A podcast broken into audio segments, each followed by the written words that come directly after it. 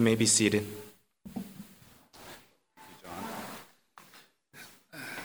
Well, we want to welcome all of you to church today, and we're going to have some fun after service um, with food and uh, some of the games and uh, pictures and those types of things. So we just want to welcome you all. Um, you know, there's a comic strip. Some of us are old enough to know what comic strips are and, uh, and newspapers and so on, but uh, Charlie Brown, is that up there? Charlie Brown? Yeah, it's Charlie Brown, and um, uh, there was this one particular one with Lucy. And Lucy would open up her psych- psychiatric, uh, uh, psychiatric, like a um, counseling or whatever, free advice she'd give for five cents or ten cents. And they have these little bits of stories. And uh, on this one, she says to Charlie Brown, says, Life is like a, a deck chair on a cruise ship. Right? And she says, Some people place the chairs on the back, facing the rear, so they could see where they've been. And she says some people place the chairs in the front so they could see where they are going, right? And uh, she asks Charlie Brown, you know, where would you put your uh, deck chair? And Charlie Brown, you know, at the end says, I've never even been able to unfold a deck chair, right? It's kind of the complication of life, right? Um, it's interesting, right? And if we were all on this cruise ship, let's imagine this Portola High School, this room was a cruise ship. How many of you would have your deck chairs in the back? Just show your hands in the back, and you would want to see all the back. Okay, nowhere. Okay. Now, how many of you in the front? You want to see where you're going? All right. So everyone's in the room, right? Everyone's just in your little rooms, um, right? Looking at your phones, uh, whatever it is. That's what we do. Um, uh, you know, I, I, thought this was kind of interesting, right? Because um, where do you sit? Where do you go? Past. When we think about the past, a lot of us are now struck with the ideas of guilt, pain, regrets. You often hear someone who's a, a decade or two older will say to someone younger, say, Man, I wish I was your age. And I say that often to my kids and uh, some of the younger guys here at church. Man, I wish I was your age. Because I could have made some different choices. I could have adjusted some things. I could have uh, maybe not made those mistakes. And sometimes we look to the future. And a lot of us, when we think about the future, the words like worry, anxiety, fear come to mind. Right? Our society today is more and more filled with anxiety as we think about the future. And these what if questions hit all of us. You could fill in the blank. What if I don't get in? What if I can't hang? What if I go and, you know, I don't make it? What if I don't have enough? What if she says no when I ask her out? What if he asks me out? You know, like whatever, you know, questions we might have. And we have these concerns. And it's interesting, right? And, and, and then the third category I want to kind of slip in there is the present day. Why are we working so hard today? Tomorrow morning, a lot of you are going to be going to work fighting this 405 5 traffic. And sometimes you're going, Why am I doing this? Why am I so busy? Why am I dragging my kids to so many things? Why? And it's in the midst of this, it's interesting. You know, Jesus has told the disciples by John 14, He says, I'm leaving, I'm going. And all of this fear arises, right? And you see in verse 5, Thomas asks a question uh, Lord, we do not know where you're going. How can we know the way? In verse 8, Philip now pops up with a question Show us the Father. Is enough for us? Verse 22, the other Judas, not Iscariot, says, Lord, how is it that you will manifest yourself? So all these questions are coming up. They're all just starting to panic. And they're really, I think, they're panicking about their past the present of why they're doing what they're doing, and then the destination of where are you going? Why aren't we going there? What's tomorrow hold?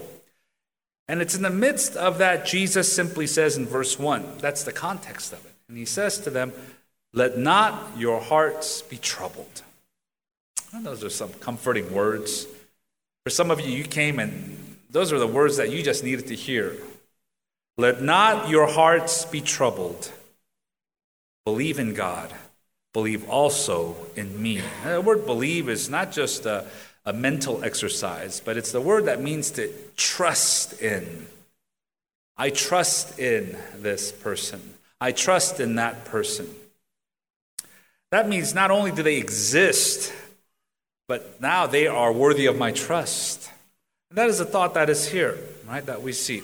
And so Jesus answers them, and I want to look at that again. When he says to believe in me, and that somehow ultimately answers those pressing issues of our lives our past regrets and sins, the present day life, the meaning of life, as uh, I read in an article that it is the most complex question that is asked to Google, right? And then the future of what does tomorrow hold? Am I going to get there? Am I going to make it? When we pause and look back and we go to the back of the cruise ship and we look back on our lives, um, people will talk about guilt and pain, um, regrets, sins, mistakes. And yet, the gospel of Christ is talking about forgiveness.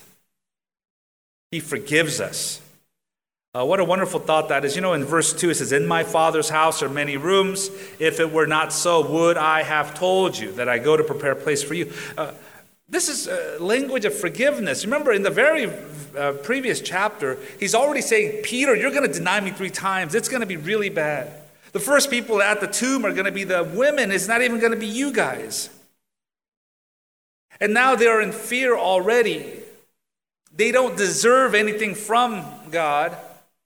Uh, they've made already so many mistakes. And now he says, But no, I go to prepare a place for you. This is language of grace. You know, C.S. Lewis uh, there's a story about him that once he entered, um, he, there was a gathering of religious leaders, and they were having a discussion on uh, plurality of faith and what distinguishes and the topic was what uh, how is christianity distinguished from the other religions? And all these phds and scholars were talking about the different facets of all the religions. And he walks in and he hears the, almost a ruckus in the room as everyone is now debating this. And he says i have something to say and everyone kind of pauses as the famed cs lewis walked in.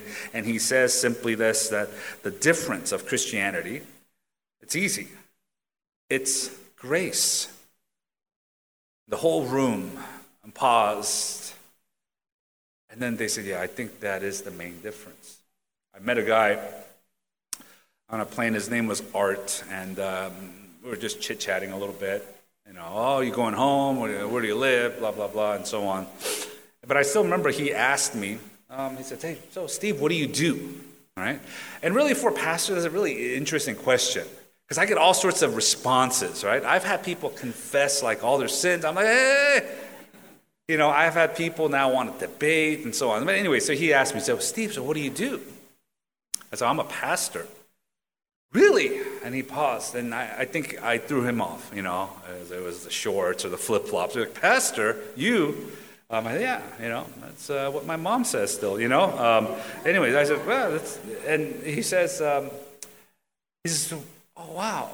He goes, oh, that's, that's neat. And so I kind of asked him, I said, well, what, do you believe? He goes, well, I'm, I'm Hindu. I, I'm a Hindu. I said, oh, okay, what does Hindu, Hindus believe?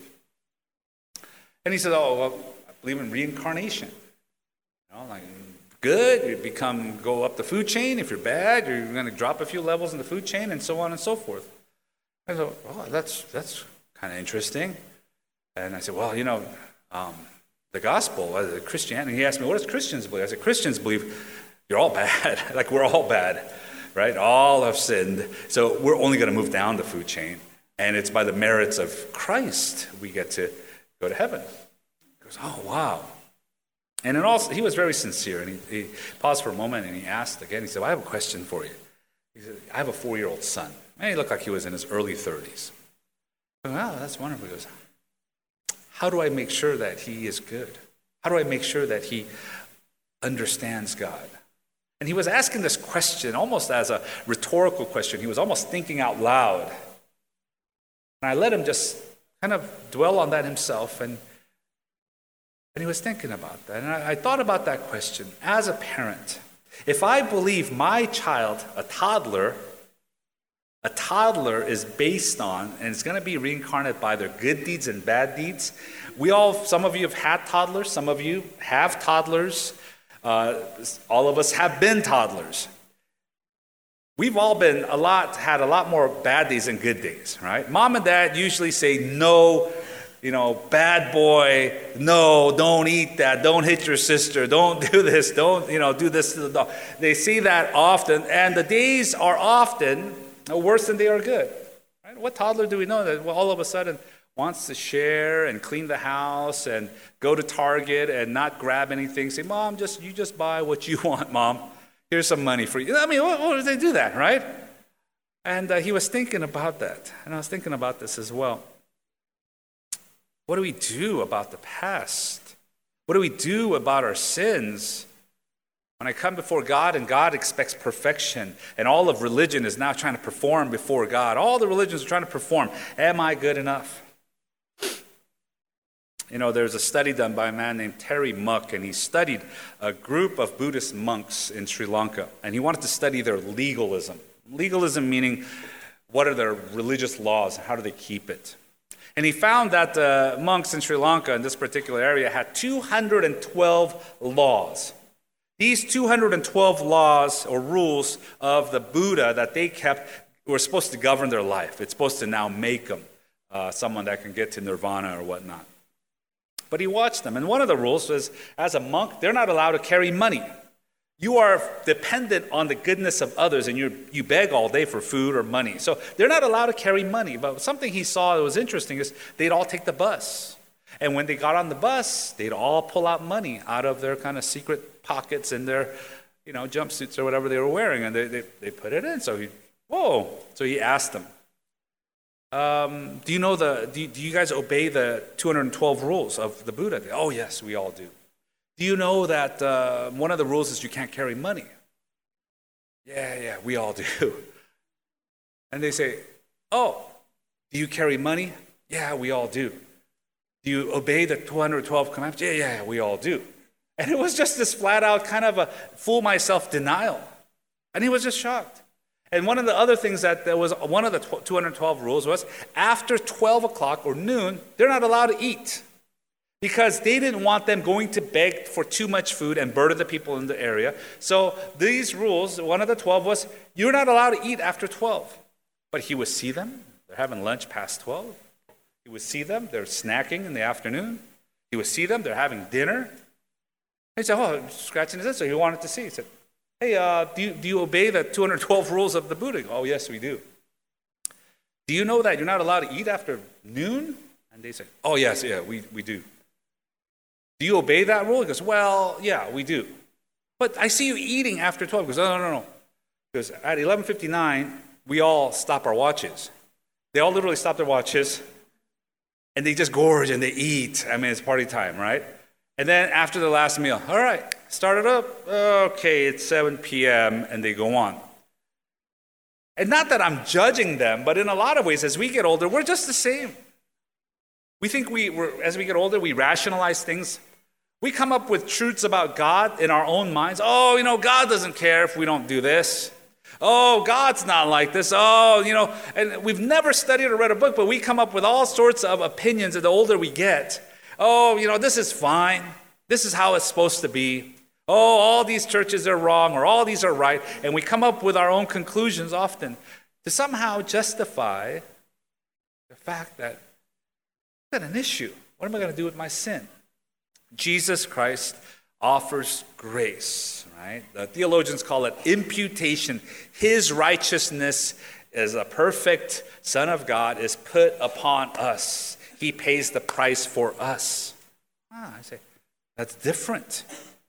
The second thing is our purpose of every day. As Google, as everyone goes on Google and asks, what's the meaning of life? What am I living for? What gives my life meaning? What gives it purpose? And uh, if we don't understand this, right, Socrates says that the unexamined life is not worth living. The unexamined life is not worth living. Have we paused and thought about this? It's interesting because Jesus here, he answers, and it's very subtle, but he answers not by here's the 10 things you should be living for, but the one thing that he gives to them is himself, a relationship with himself. Uh, look at verse uh, 3, and, I go, and if I go and prepare a place for you, I will come again. And there's a little phrase, and I take you to myself. So it wasn't so much a destination. Some people get caught up in these rooms, you know, is it literal rooms? Is it like a hotel? Five star? It was like good. Is it like a Ritz Carlton? Is it a suite?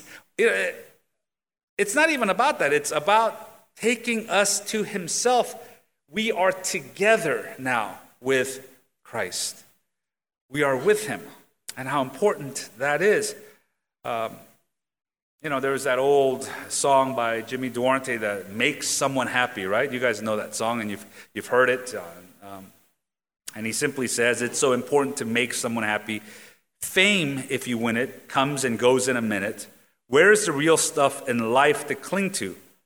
Love is the answer. Someone to love is the answer. Just make someone happy, and you will be happy too. Uh, we experience this. The moment, uh, the moment I, I became a dad, and I held my baby for the first time, I said, "Oh my gosh, I have to live."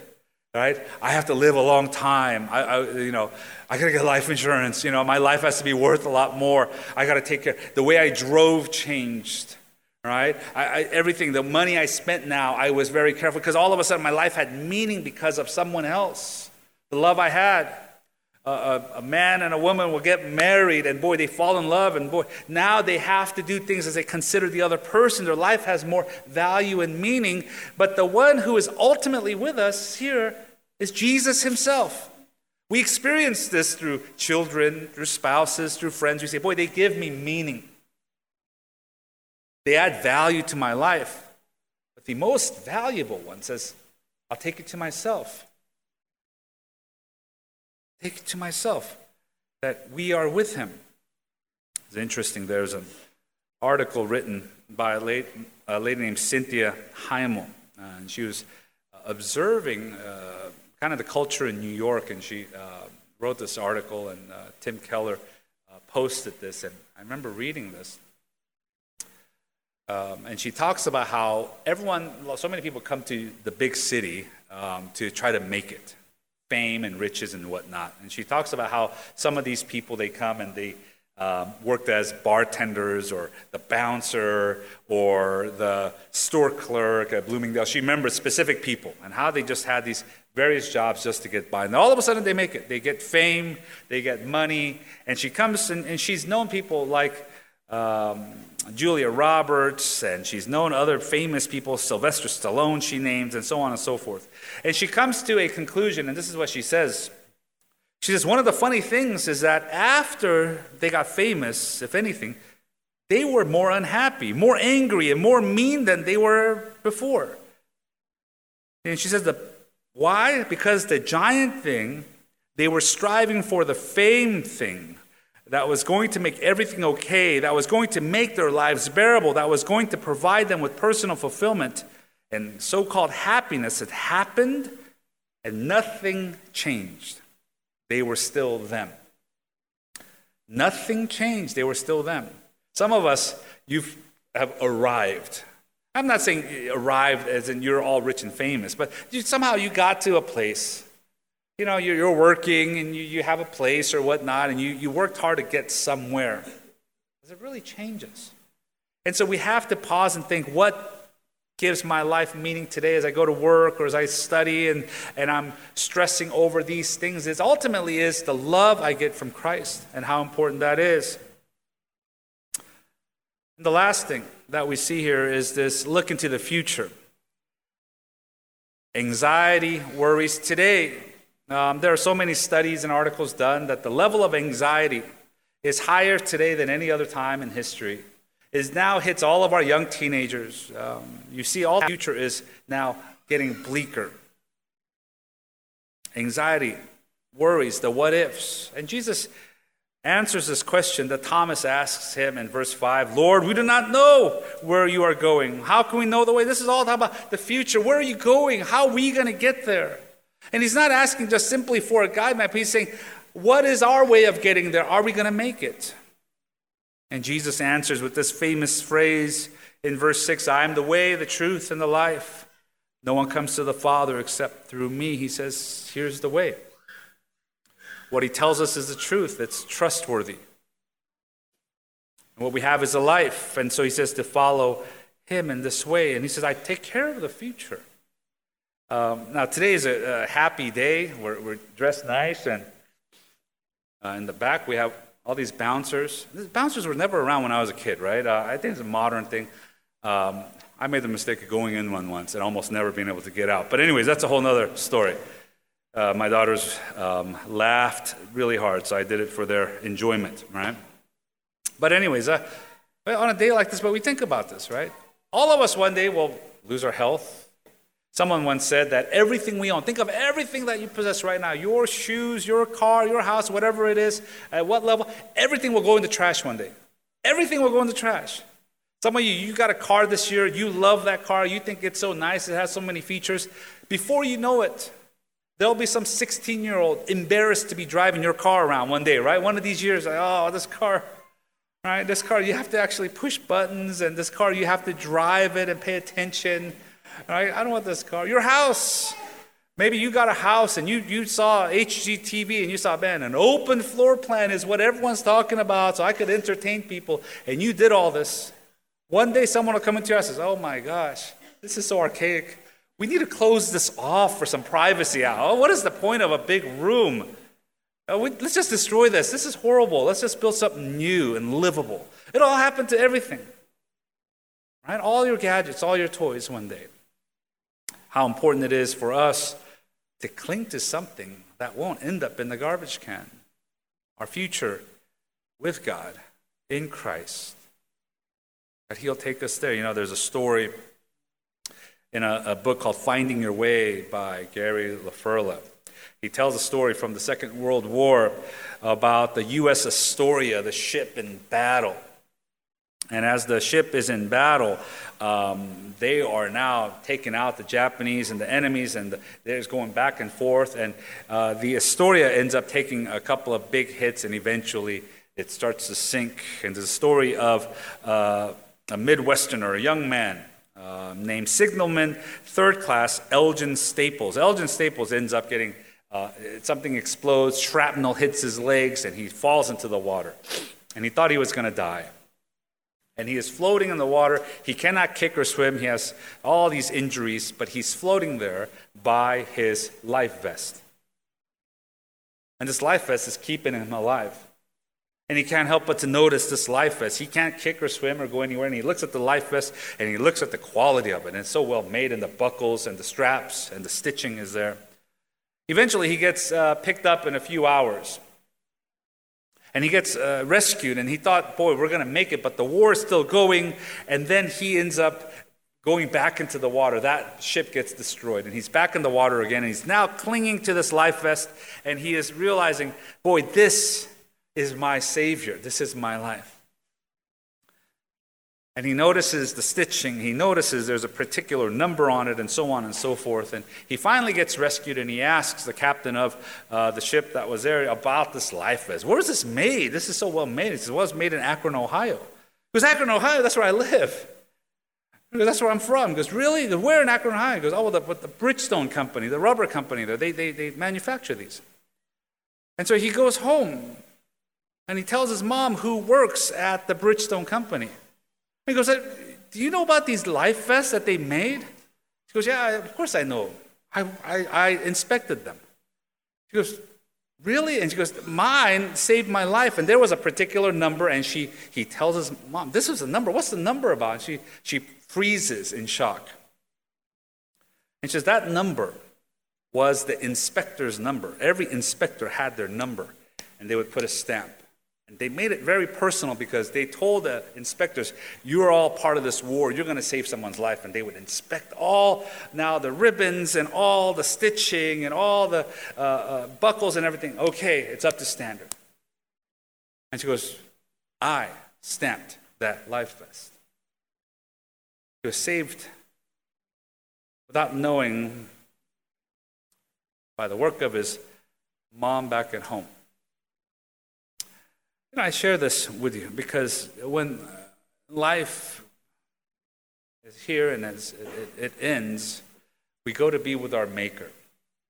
And I think we'll have that moment as this young man did. We'll come to him and say, Lord Jesus, how am I here? How am I at the Father's house? How am I in heaven? And he's there who has saved us in this way. And we now get a grasp of this. My prayer for us on this very special day, we get this idea of Jesus Christ not being some mythical figure, not being some distant God, but someone that came in history. You know, the way we keep our years all of a sudden changed. History has just changed. BC and AD, and the way that the people lived and civilizations have lived now changed after his resurrection. Uh, there's a scholar named N.T. Wright who said if Jesus never rose again, no one would ever heard of him. Because there are so many people that were crucified. They hung on that cross and they died. And the cross now, back then, was a symbol of torture. Now it's a symbol of hope. People wear it on their necklace. It covers most tombstones in our country. Um, we wouldn't do that with uh, electric chair or a noose. Uh, those are symbols of death, but all of a sudden, Christ took the symbol of death and then that became a symbol of hope. And he says to you and all of us here, Come follow me, just as he did to these disciples. And so I want to share that with you today. I want you to think about this in the next uh, month at church. We're going to be going through what is this life like from Ecclesiastes 7. I want you to walk together with us through this, to grow in faith, to celebrate the one who gives us all that we need for from our past to our future to the hustle of everyday life. He gives us that meaning. Let's pray. Thank you, Lord, for your goodness to us in Jesus Christ. And uh, Lord, we celebrate you here today. For our friends, God, who have all come to visit today, Lord, uh, um, may you um, speak to them at this place, this time. Um, help us, the Lord, uh, have this faith in you.